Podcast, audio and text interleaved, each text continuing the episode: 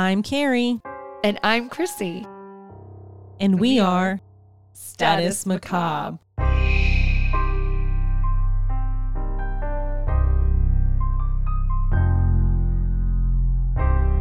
recorded live from the Maddie Johnson podcast studio at GOT Sound Studio in Columbia, South Carolina.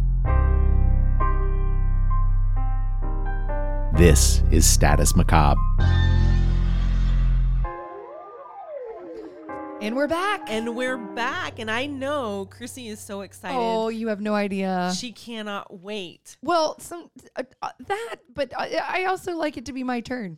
That's fair, right? I like it, it it to be is. It is turn. cool when you get to control all the buttons, I know. and you're like over there listening. You're like, oh god, God, is hurry up. end? Yeah, I know. So, how was your week? It was. Uh, it was uh, pretty uneventful. Work right. and taking care of the dog, and that's pretty much it.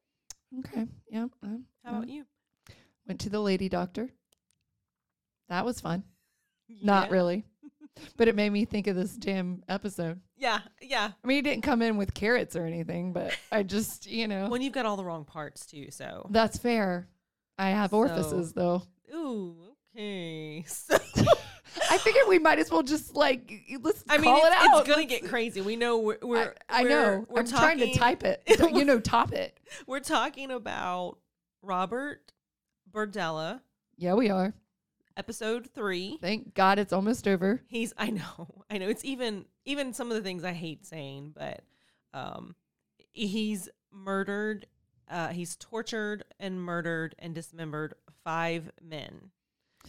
Yeah. already. So basically, we're wrapping it up. So we're on to his final victims, uh, his capture, and uh, subsequently what happens to him, um, what he ends up being sentenced to, etc., etc., etc. So I'm just gonna go ahead and just jump right in. That's fine. I was going to talk about my lady visit. I, and see and see and see how I see how I was just like I, I just evaded. you see how she did that? She was like, "Fuck you, Chrissy. We're not talking about that. We're just gonna go into my stuff." See, this is why I like it when it's my turn. I know. I know. I know. It's almost like because you're in control. We both Oh, like we to be in like. I was gonna say we So- both have a little bit of Yeah, control we issues. We, we realize that. So, so um, Let's just get to it. yeah. So we, you know, like I've said, it's been five victims so far. We're down to the last episode. It's 1987, so we are still in the 80s. Ugh, Um, sweet eighties. more than 11 months have passed since anyone has uh, since robert's had anyone prisoner and we know like th- we had the first guy then it wasn't quite a year then it was just two months and then it was three months and then now he's waited a, l- a little bit of a length of time Right. before he's uh Well, he's got a, a ton, Ton of, of pictures. He's He's got got diary. diary. Thank you. he's got the head in the backyard remember right, and Um, he's got his bizarre, bizarre. Yeah. He's, he's got. should be golden I was gonna say, how how do you not have enough? tranquilizers whatever. So, but you know, Robert's life has been pretty normal, and I and I venture to say that his normal and our normal would be different because I don't seek the comfort of uh, prostitutes. Well, so correct. you know, it's normal for him, and what's you know normal for the spider is chaos for the fly. So oh, look at you. define normal. That was great. I know I love that. It's one of Did- my favorites. Oh, I thought you just came up with that. No, I wish I could claim it. Yeah, yes, I just came up with that. Robert Robert is still seeing male prostitutes, but has found, you know, he's not really found anyone worth keeping as a prisoner. And and like we said, with the exception of the that uh, gardener guy that just kind of landed in his back shed Yeah. when it was storming, he he really does this when he's really sexually attracted to someone. In June, Robert was on his way to Ohio to visit family when he got a call from Larry Pearson, a young, oftentimes homeless man that he has known for many years. Larry was arrested for indecent exposure after flashing cars during a drug-induced bender and was and was like the, the friends you keep, right? And he was being held in the Kansas City jail. I, I'm just envisioning driving down the street and some dude's flashing me because he's high on some crazy shit, fentanyl. what yeah, whatever they're doing now or whatever they did back then. His bail was now his bail was only set at $150 and I don't I can't I don't know what the, I think it's like maybe what 500 750 dollars maybe the cost $1000 of then. flashing your penis. But uh, he didn't have the money to get himself out, and he called he called Robert and asked if he could borrow the money so he could get out of jail. And Robert had always liked Larry, who was polite and soft spoken. He's so polite. He showed me his wee wee. So Robert allowed Larry to, you know, he, you know, he'd let him stay at his home uh, o- over the past years, but they never engaged in any sort of sexual relationship. Robert would agree to pay the bond on one condition that Larry agreed to come home with him to Ohio to meet his family. Faced with either, Wow. yeah, faced with either spending the next foreseeable future in jail or taking a road trip with Robert, he agreed, and they spent the next week together visiting family. That is rather interesting. Mm-hmm. He's bringing this flasher home to see his mom and stepdad. It really does. It's really, it's really uneventful. Um, but you know, he he wanted him for other reasons. Oh, and this was no, the I- only way to get him. But for the next two weeks, Larry slept on the living room couch hmm of um of Robert's home and he was showing little to no interest in getting a job or helping out around the house and it angered Robert. You know, Robert doesn't like to be taken advantage of. Robert is an angry, angry soul. It wasn't in, always angry. yeah, and it wasn't until after they went to see the horror movie Creepshow 2 that Robert started to think about taking Larry as a prisoner. It only occurred then. Eh, I doubt it.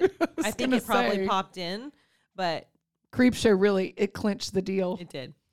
On the way home from the movie, they drove by the male prostitutes, and Larry laughed about how he and his friends used to beat up the young homosexual males for fun. Uh oh. He was bragging about it, and of course, that pissed Robert off. Over the next day, Robert and Larry drank, um, and you know they they took drugs. And around six thirty p.m., Larry passes out. Larry was a good bit larger than uh, Robert was used to, and uh, he couldn't carry him up the stairs like he could all the way up to floor three into the bedroom. So Robert cleans out an area in the basement. He injects him with drink tranquilizers to make sure he doesn't wake up, and then he ties him uh, with piano wire into the basement. He just drags him down to the basement. Right. Okay.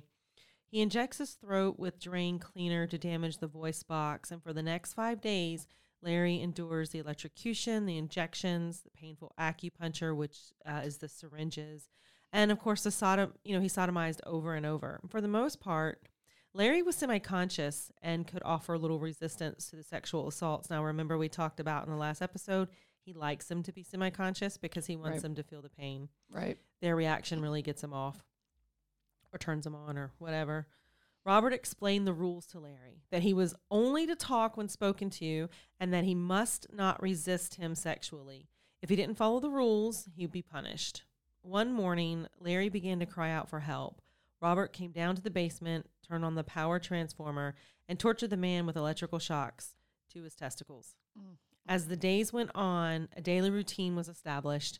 Every morning, Robert would come down into the basement and have sex with Larry.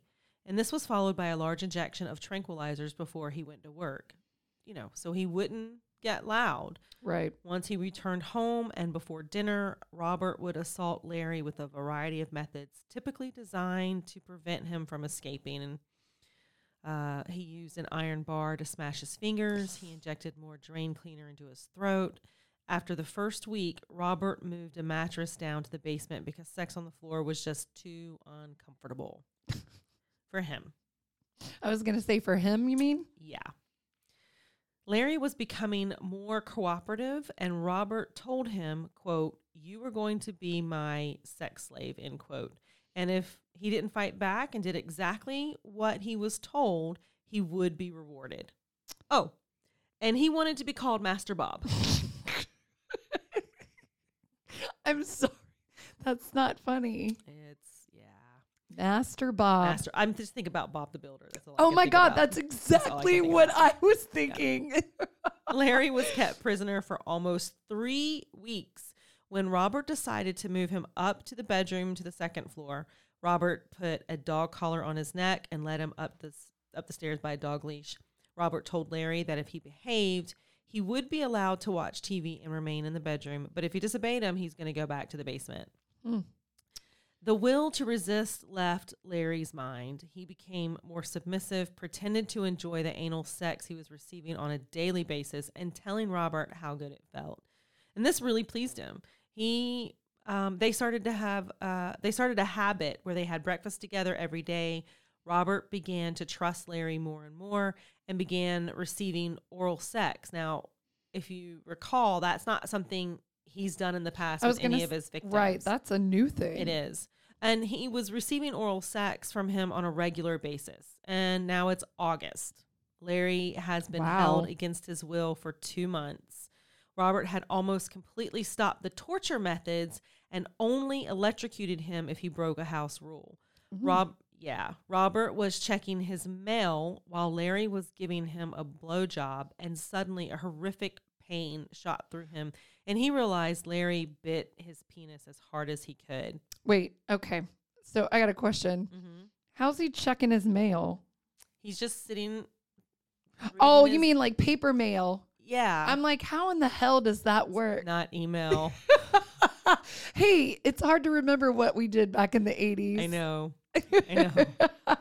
Okay, so he's, know. I wrote this, so I had a little more time to let it sink in. So Yeah, I'm yeah. not gonna. I'm not gonna pick thanks. on you. I appreciate it. Because I was like, wait a minute, how in the hell does that work in Yeah. the 80s? So yeah, he's actually he's physically holding mail that was like, put look- in a mailbox. He's looking at the Reader's Digest. He's Yes. looking at, you know, the electric bill. Uh-huh. A little bit harder. Exactly. Yes, so right there. Robert, yeah, so Robert is in a tremendous amount of pain because he bit the shit out of his dick, you guys, and he's enraged. He picks up a large wooden stick and he he told Pearson that he's going to feel quote what it was like end Oh. quote and began beating him on the back the head the face and the ribs and he beat him until he lost lost consciousness It's too bad that, like, he didn't incapacitate Robert Yeah. by the dick bite. Yeah. Robert then ties Larry up and he drives himself to the hospital. He they stopped the bleeding and they had to sew him up. And by the way, he received many, many stitches. How embarrassing. You're sitting at the doctor's office and you're like, sir, Yeah. um, how did this happen? Well, My prisoner bit me. my prisoner bit me. They, they also told him he would have to stay for several days um, until his wounds started to heal. His wounds were so bad that they had to insert a catheter into his bladder. Like he he bit he bit him really really bad. Um, and Larry was probably about to gain consciousness, so he told the doctors that he needed to go home to take care of uh, a litter of puppies that his dogs had just had, but that he would come right back. He gets into a cab and he heads straight to the house. And when Robert got there, he saw Larry was breathing but unconscious with sever with severe bruises and marks all over his body from the beating. Robert knew it would be a while before he would be able to have a painless erection, and Larry's value was no longer important to him. He picked up a plastic bag, he walks over to Larry, he puts the bag over his head, and he just suffocates him. He left him on the bed. He turns the AC way down. He goes back downstairs. He hops into the taxi and he goes back to the hospital. I'm, I can see him on the way over in the taxi. Everything's cool. Yeah. Thanks so much Yeah, for taking me. yeah. I'm sorry. I know I have a lot Go of gauze my in my dog. pants. I know there's some blood coming through. Yeah. Like, how in the hell do you put a band aid on that? Like, oh my God. Can you? I I don't know. I would imagine that it's um yeah, it's the stitches and he's got to probably sit in a particular position at all times, right? I I don't know. Got a little donut on his wiener. Maybe. Oh, yeah. So Larry Pearson was dead for three days Ugh. by the time Robert was released from the hospital. When Robert came home, and despite being in rough shape after having his penis operated on um, and a catheter still inserted into his bladder, Ugh. he drags Larry down to the basement and he starts to dismember him. He's weak. He's still in a lot of pain himself, which, as far as I'm concerned, is not enough pain. But uh, Robert can only work on one part of the body at a, at a time, and he needs to rest. And it takes several. It takes two days actually for him to cut up the body, wrap it in plastic, and put it by the road. And he notes in his diary how easily the flesh pulls away from the joints on a body that had been dead for several days, and there was no need to drain Larry's blood because most of it had started to, you know, Harden. harden and, and become gel like. Robert decided that he wanted to keep Larry's head, so he wrapped it in plastic and put it in the freezer for almost a week. Then he dug up Robert Sheldon's head, replaced it with Larry Pearson's head, um, and then he took the old head into the house and soaked it in a bucket of water. He removed the teeth with pliers and put the upper and lower teeth in two separate envelopes. He separated what bone fragments he could and he put them into the closet and um, he kept his uh, the same closet that he kept his notes and pictures in. So at the end of Robert Sheldon's head, there was some vertebrae that was still attached. Mm-hmm. So when I say he separated some of the bones, Okay. he pulled those vertebrae off and put put those in a Right. separate envelope. He's got the upper and lower teeth, and then now he's got the head. So he's got a little bone collection that in, Right, right. starting in his Oh. closet. So so he's adding more evidence Right. to his uh to his uh, repertoire. Repertoire. All right. So in March of 1988, a man by the name of Chris Bryson was wandering the streets of downtown Kansas City when Robert drove by. While many of the male prostitutes knew to stay away from Robert, Chris never heard Chris never heard of him, um, and he accepted when he asked him if he wanted to party. He got in his car, and the two men drove around for a bit drinking. When Robert suggested that they go back to his house and get high, when they got there, they continued to drink. Then Robert suggested they go upstairs to watch TV. We all know this story. Yeah, sadly. As they head upstairs, Chris was first. Robert, behind him, smashes him on the back of the head with that iron pipe, um, and he falls face first into the stairs. Robert quickly injects him, drags him to the bathroom, undresses him, starts taking pictures of him in various poses. He picks him up and carries him to the bedroom and ties him to the bed frame. It's been over nine months since his last victim. The first entry in his diary was, quote, 530-6 tied on bar slash FRT FU finger, end quote, which stood, which stood for front fiction fucked, and then he used his finger in the anus. Oh. Surely, yeah. That's, Shortly, That's another version of the shocker. Shortly before 8 a.m., Chris started to regain consciousness and tried to scream, but was unable because the gag that he had in his mouth with his good old piano wire. Robert then took his index finger and jabbed Chris in the right eye repeatedly with his hands tied behind his back and the gag in his mouth. Chris could not stop the assault or defend himself. He there was no coverage. Right. Um, Robert then took a bleach soaked cotton swab and put it on his eyeball.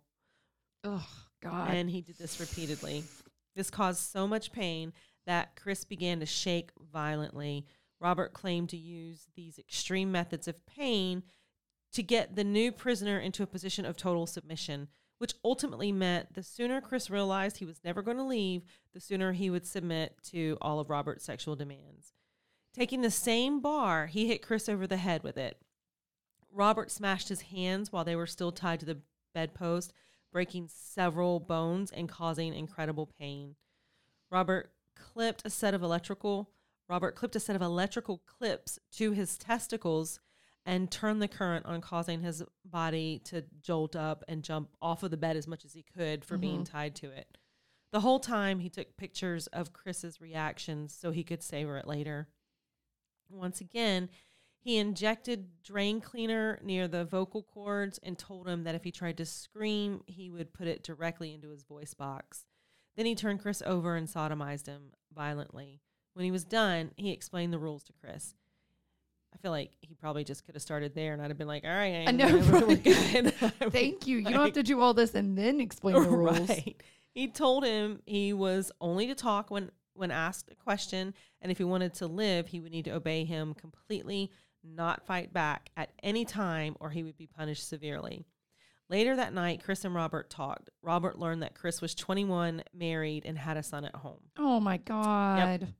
Robert reminded him not to try to escape and said that if he ever tried to bite him, See, I would have stopped when the guy tried to bite my dick off. Yeah. I would have been like, I can't I- trust it. Right. Don't, don't, don't come near my dick. he said that if he ever tried to bite him, he would remove all of his teeth with pliers, no pain relievers or sedatives. And if he tried, um, and if he tried to hit him, he would break his arms. He would receive no medical attention. Robert put a heavy leather dog collar around Chris's neck and attached a dog leash to it so he could control him. Robert showed Chris pictures of all the other men that he had tortured and killed and said that they all died because they didn't follow the rules and he wouldn't hesitate to kill him too. If he behaved, he would be rewarded, but there was no negotiation regarding sex, which was to happen each morning before he went to work and each night without question. And if he bitched about it, he would be punished. Uh, fuck that guy.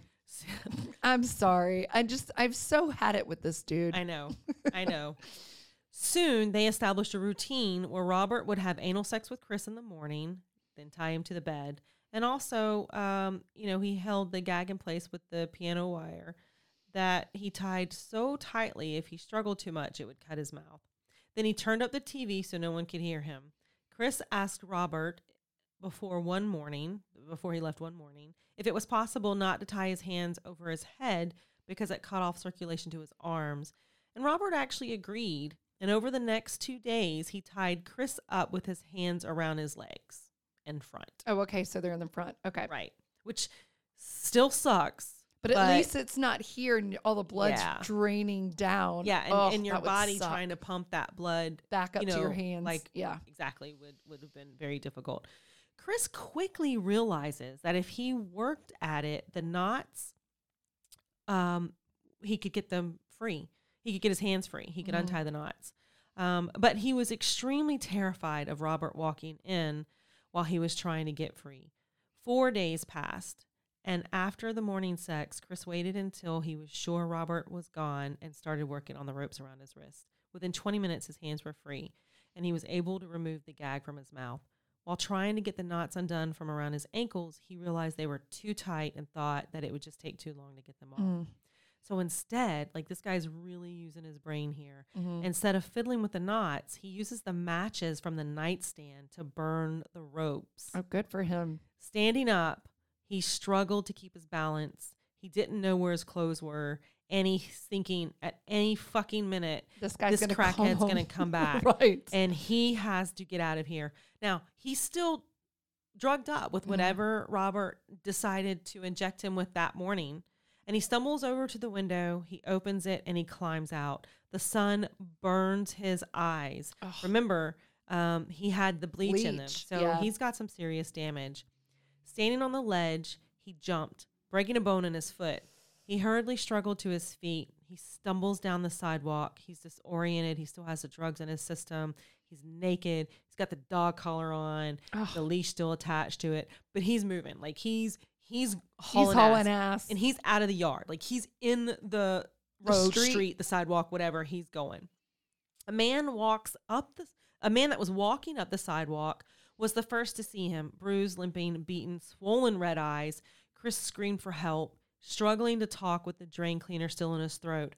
But he was able to tell the man that he had been held captive and tortured by a quote crazy son of a bitch in that house there end quote and then he pointed at robert's home the man helped chris to a neighboring house that was owned by felix duran jr and asked him to call the police immediately now the sight of all this scared felix and he would not let him in the house but he did agree that they could stand on the porch and that he would call the police and it really didn't take long. It was within minutes Kansas City police were on their way. It was April 2nd, 1988, and the Kansas City butcher's reign of terror had ultimately come to an end. I know. Thank the Lord. This know. guy, I have been waiting for this moment Yeah. this entire time. Uh, you can you don't have a clue how relieved I am at this point. So when Officer Larry Lewis arrived on the scene, he had no idea what to expect. The call that came in said there was an injured nude male sitting on the front porch of a home on Charlotte Street. When Officer Lewis arrived, he spoke to the man who told him he had first seen Chris naked from the second story window. Officer Lewis noted the condition of Chris's body and face. Chris told the police he had been held captive, raped repeatedly, was drugged, and electrocuted. He told the police about the first about the photos Robert had shown him of all the other men who appeared to be dead. And the police quickly realized that this wasn't just a complaint involving a lover's quarrel. The police called an ambulance and gave Chris a blanket to cover up with. Soon, more officers showed up, and within minutes, the Kansas City Police Department Crimes Against Persons Division was notified. And then the homicide squad was notified. So they've God. got everybody. Good. Officer Cherry and Officer Metzger knocked on Robert's door, but there was no answer. No one appeared to be home except the dogs that were barking. Chris was already on his way to the hospital, so he was safe. Good. By the time uh, Officer Cherry and Officer Metzger decided to wait out front just for a little bit to see if he would come home. They were anticipating him to arrive based on what Chris told him really at any time. Right. Just before noon, Robert's red Toyota Robert's Toyota Tercel, I don't know where I got the color red from, but whatever, pulled up to the house. Robert, a stout man, we said he put some weight on, with thick framed glasses and a mustache, Mm. got out and walked across the street to the waiting police car. What's going on here? He innocently asks. Who are you? asked Officer Cherry. My name is Bob Berdella. The officers got out of the car and walked around to Robert, who was now shaking. You're being arrested for investigation of sexual assault, Mr. Berdella. You have the right to remain silent. Robert was cuffed and placed in the back of the police cruiser and decided he would quiz Officer Cherry. And she turns off the police radio. So Robert couldn't hear any of the background That static don't- that's yeah. going on, specifically about him. Yeah, I was gonna say because it's all about him. Mr. Berdella, we're investigating an alleged sexual assault. Would you be willing to consent to search of your home? What for? Robert asked, faking ignorance. To check the victim's report, Officer Cherry answered. What's his name? Robert Oh. asked. Yeah, like that's like that's 101. right. Ch- Officer Cherry made a mental note that Robert asked what his name was and responded, I don't feel the liberty to go into that right now. Where is he? Robert asked. And by this point, Officer Metzger stepped in and told Robert directly, We have him and he's talking. Robert now sat quietly for a few minutes, then said, If you won't give me any information, I will have to respectfully decline letting you go into my home. Well, that's smart on his part, I guess. I, yeah, shut up. Right? It's the only smart thing that he's done. I'm just saying. During the ride to the police station, Robert was heard saying, and I quote, this isn't right, end quote. What's not right? The fact that he's getting caught. I mean, uh, what did he? That's ex- not right. That's just not right. Whatever, shut up. Just after 2 p.m., with a search warrant in hand, police knocked on the front door of Robert's home and waited for an answer. He knocked. They knocked a second time and yelled, "Police officers, we have a search warrant." When no one came, they knocked open the door. Robert's dogs uh, had to be removed by animal control. The first floor of the home was a complete mess. Papers, boxes uh, were everywhere, along with huge piles of dog shit. This covered most of the first floor, and of course, it made it difficult to walk through. Let alone, I couldn't imagine what it smelled like. What is it with these serial killers and like just filthy homes? I, I, it speaks to their mental capacity. Clearly. Um, the kitchen was filthy, dirty dishes, and a rotting turkey was in a pot on the stove, which reportedly just smelled rancid and Blech. putrid. The officers moved up to the second floor and found the bedroom that Chris claimed he had jumped out of. A power transformer was sitting beside the bed. Um, the ropes that had tied Chris down were still attached to the bed frame. On the table next to the bed was a tray of syringes and a ton of prescription drugs. And it did not take long for the police to find a bottle full of a box full of Polaroid pictures, and they recognized several pictures of Chris, which, by the way, would be so embarrassing. Oh my God, no doubt. Each photo showed a different situation, but all involved Chris, appearing to be in a lot of pain and appearing to be tortured. A stack of books caught the attention of some of the officers, books like Satanic Interpretation and Lifestyle and How to Create Poisons and the Antidotes to Them. And this caused the officers to suspect they were possibly dealing with a satanic cult. In a hallway closet, police found a human skull beside two small bags of human teeth and another bag of human vertebrae.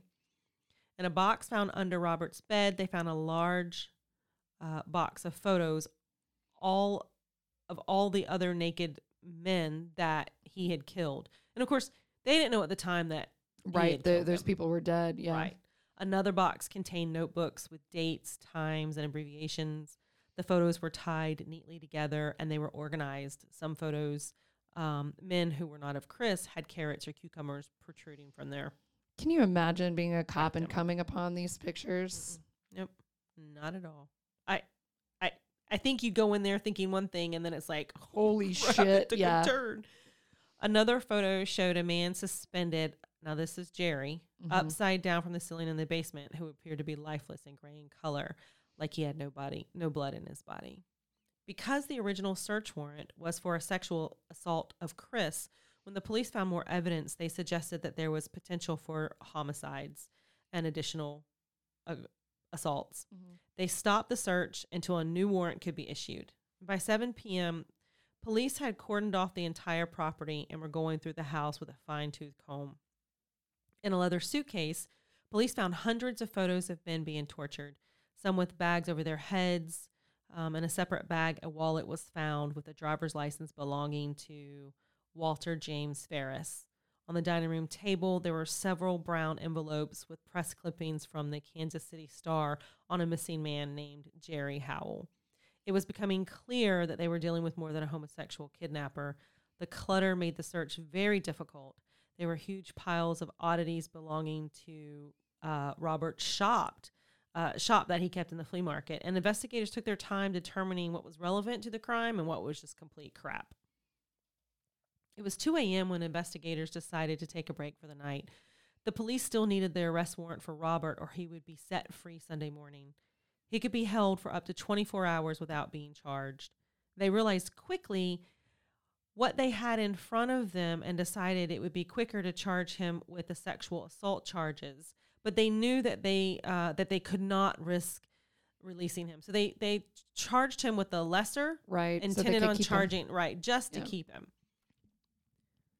That a picture sense. yeah a picture album was prepared with six photos in it including robert who was being kept in a holding cell and at the hospital chris was able to identify robert immediately as the man that had taken him prisoner and raped him repeatedly and tortured him for four days with the positive identification chris had provided a warrant was issued for the arrest and charging of robert berdella of kansas city for nine felony counts ranging from sodomy first degree assault and felonious feloni- Felonious? felonious restraint. I never Good job. felonious felonious. Felonious. Yeah, I was waiting for you to spit it Oh, out. I was, I was like, what's going on? Totally. And I'm and I'm and I'm so anxious because I want to get to the end of this. I'm I like know. I'm like oh my god. People are like, thank God they finally shut up and are going through it now. By this point, people realized they had a serious crime scene, and with the bones and the pictures they found, the police started to worry about who truly had and how many Yeah, I'm sure that they're trying to had- figure out. had been there and were were murdered, mur- murdered. right. The more evidence police found, the more they were convinced that they had a serial killer, and they decided to do some digging in the backyard. Uh, they just decided this, right? And it I know that's weird that they Well, would just decide. Well, I guess I would probably too. not. I'd be like, dig this shit up, dig it all up. Yeah. And it did not take long before they found this skull that still had clumps of flesh and hair on it. Ugh. The head of Larry Pearson. Clearly, there was no doubt that Robert Berdella was a serial killer. Poor Of- yeah. Of course, by now, word had leaked to the media and through Robert's neighborhood that something serious was happening. News vans and reporters flooded the streets, hoping to see something uh, noteworthy. Traffic clogged the streets, and more police were called in just to keep cars moving. So it was a carnival circus for sure. Right. At police headquarters, Robert sat quietly in his cell. His attorney tried to seek bail, but he was quickly refused. Mm. There was nothing he could do but wait until his arraignment. Robert called his mom, and she was shocked that Robert had been arrested, Both her and her husband went to Kansas City immediately to support him. And by now, the scope of Robert's brutality was really sinking into the police and to the media. Robert could not sleep. He would sit silently in his cell and shake every time the police found something in his house. He claimed to have trouble dealing with what he had done and couldn't believe it had all come down to this. Investigators continued to go through the evidence, and believe me, there was plenty. Well, yeah, and he was so organized it made their jobs a lot easier. It did. and he tried to make sense of, you know, they, they tried to make sense of the notebooks and the abbreviations, etc. They hadn't been able to identify the skull they found in the backyard, but they were able to do some cross referencing and found out that Robert had, in fact, been questioned twice for the disappearance of both Robert, I'm sorry, Jerry Howell and James Ferris. Mm-hmm. At the time, there was not enough physical evidence to continue investigating Robert, and the cases went cold. Now, Ferris's wallet and license was found in Robert's house, along with pictures of him being tortured. And this is information, or and this is just you can't deny this. No, This is evidence, hard evidence. hardcore. I- I mean, he he shot himself in the foot when he took all those damn pictures. Yeah, he did. The detectives were leery of releasing more information than necessary to the media, but the public was demanding to know what was going on, and it was not, and it and it was getting heated. Meanwhile, investigators continued their search. Robert's basement was tested with luminol, and as they expected, the room lit up like a carnival. There was blood on the floors, on the walls, on the ceiling. Inside several garbage cans, it was clear that at least one murder and dismemberment had taken place in the basement. On a workbench, a gas powered chainsaw tested positive for human blood, and when taken apart, the inner gears were chocked full with human hair. A circular power saw tested positive for blood and had human hair and bone fragments inside the blade guard. Ugh. Police pieced together the crime scene and could make sense of the photographs and the diaries. From what they could tell, there were six men who had been captured, but they had only physical evidence from the skull that they had found in the backyard. And police suspected it was the head of the victim before Chris. Inside the diaries, investigators were disgusted at the extent of what these men went through. Many people refused to believe Robert could have done what the media and police were now saying that he had done. And Robert made little to no effort to hide his homosexuality, and it was common to see young men coming and going, but there was nothing to suggest that he was capable of torture and murder and murder that the police and media were talking about. I guess I just I, I, he had there was so much evidence in his house. How is it? It to me, it's it's not like okay, this is guy is guilty beyond a thousand guilts. I don't understand why there would be any question that he hadn't killed people. Well, they they see pictures, right? Sure, of dead people. And they have and they have well, the the one that they suspected was dead, right? Right? No, I get it. So, I mean, I can kind of see it both ways, but we know he's guilty as fuck. Uh, yeah, I just it, to me it, it Oh, as he, a he gets his. no, I I I understand, but I, I it's to me it's just They want they want as much as they can, and then they, I mean, they had Yeah. they had more than enough. Um, investigators turned the case over to the prosecution team, who are preparing a trial, or who were preparing a trial against Robert for murdering six men. The trial was com- complicated because they did not have any bodies, and back then it was even more difficult to prove than it than it is Sure. now. I mean, we we, have have, been able to prove stuff, it now. Um, what they did have was positive identification of Larry Pearson's skull that uh, they were in. They ended up receiving uh, from dental records, as well as 60 photos of Larry and Robert's house in different stages of torture. They also had written notes from Robert that described each murder in detail. They confirmed the handwriting in the notebooks was without a doubt Robert's. Investigators matched the cut marks on the vertebrae found with the blade marks on the circular saw. And so this proved Robert used the saw to cut up to cut up Larry's body. Tests on the tissue that was still present on Larry's skull tested positive for the medications that he had injected him with, and both were found uh, in Robert's home. Investigators, the medication was found in Robert's home. Investigators could also prove that Robert knew Larry based on the fact he paid Larry's bond and bailed him out of jail just before Larry went missing. Uh, they also knew they were dealing with several homicides, at least six, maybe seven. And the prosecution moved forward to trial with a first degree murder charge against Robert Bob Berdella for the death of Larry Pearson. It's sad that it's only the one guy that they're trying to. Well, they went with what they had for sure. Sure. And if found guilty, could potentially carry a death sentence, something everyone now wanted. Shit. Uh, Yeah. Yeah. Authorities were a little worried because of the amount of circumstantial evidence they had and decided not uh, to file or, or not file an, an intent to seek the death penal- penalty.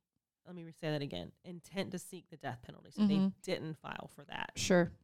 On August 3rd, Robert appeared before Judge Randall for the charge of first degree murder and the death of Larry Pearson. Robert showed little emotion and sat quietly. Robert's attorney responded to the charge. Quote, Thank you, Judge. At this time, it's the defendant's intention to enter a plea of guilty as charged to murder in the first degree. End quote. Completely unexpected by the defense, but by pleading guilty before the state could file to seek the death penalty, Robert was preventing them from being able to put him to, to death. Right. there was also the five unidentified men that authorities assumed, presumed, were murdered. It was all circumstantial and would be difficult to prove in court. Robert, only thinking about himself, his most pressing his most pressing issue was preventing the state from seeking the death penalty for the murders of the other five men. The prosecution and defense defense decided if Robert offered a full confession to include the names of the six men and any other men that he killed, the state would not seek the death penalty against him.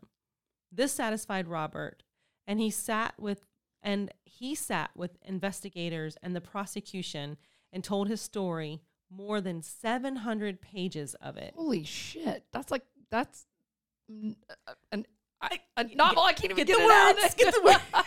that's a novel.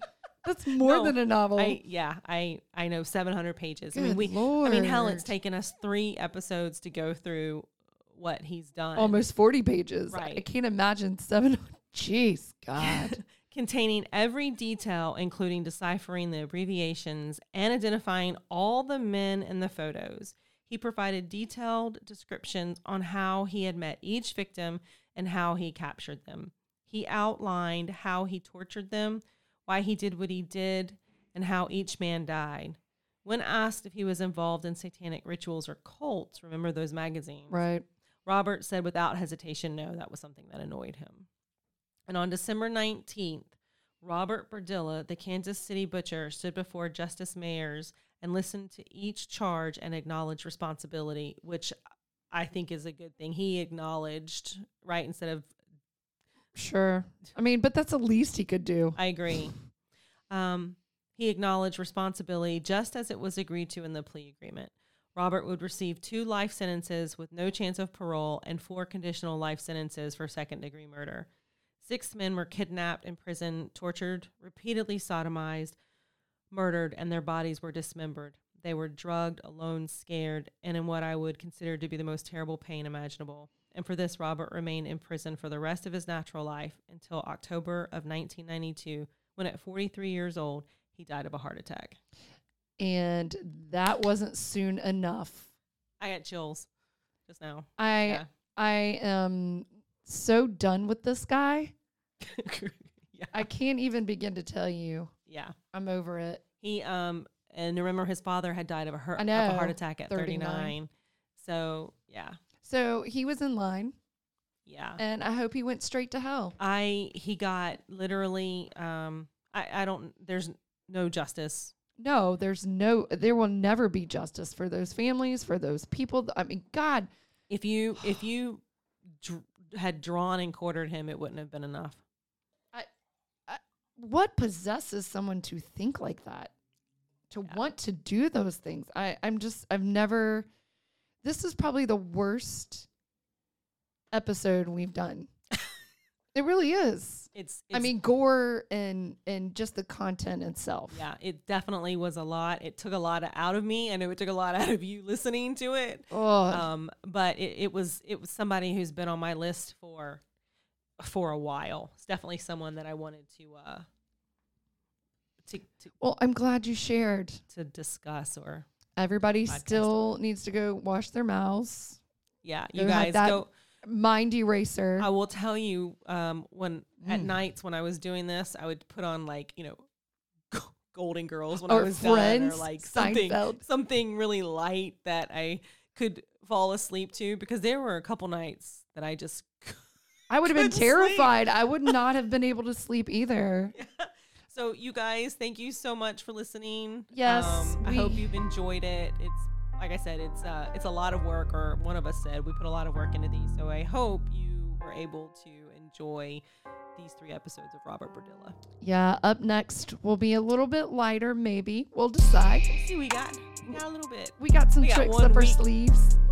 And um, yeah, remember Crime Con is coming up, Yep, which we are very excited about. absolutely. Matter of fact, it's gonna be coming up in just a couple of weeks. That it will. I think it's like two, two weeks now. I think so, if I remember correctly.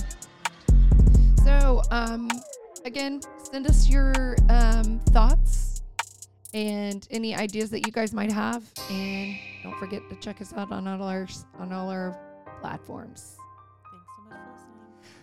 Bye. This episode of Status Macabre is recorded live from the Maddie Johnson Podcast Studio at GOT Sound Studio in Columbia, South Carolina. This episode is produced and engineered by Neek the Geek, owner and operator of GOT Sound Studio. To support the show, please visit statusmacabre.com for links to social media, merchandise, and more. Special thanks to Muff the producer, Neek the Geek, Barrett Gruber, and you, our listeners. Please subscribe, rate, review, and share. Thank you for listening.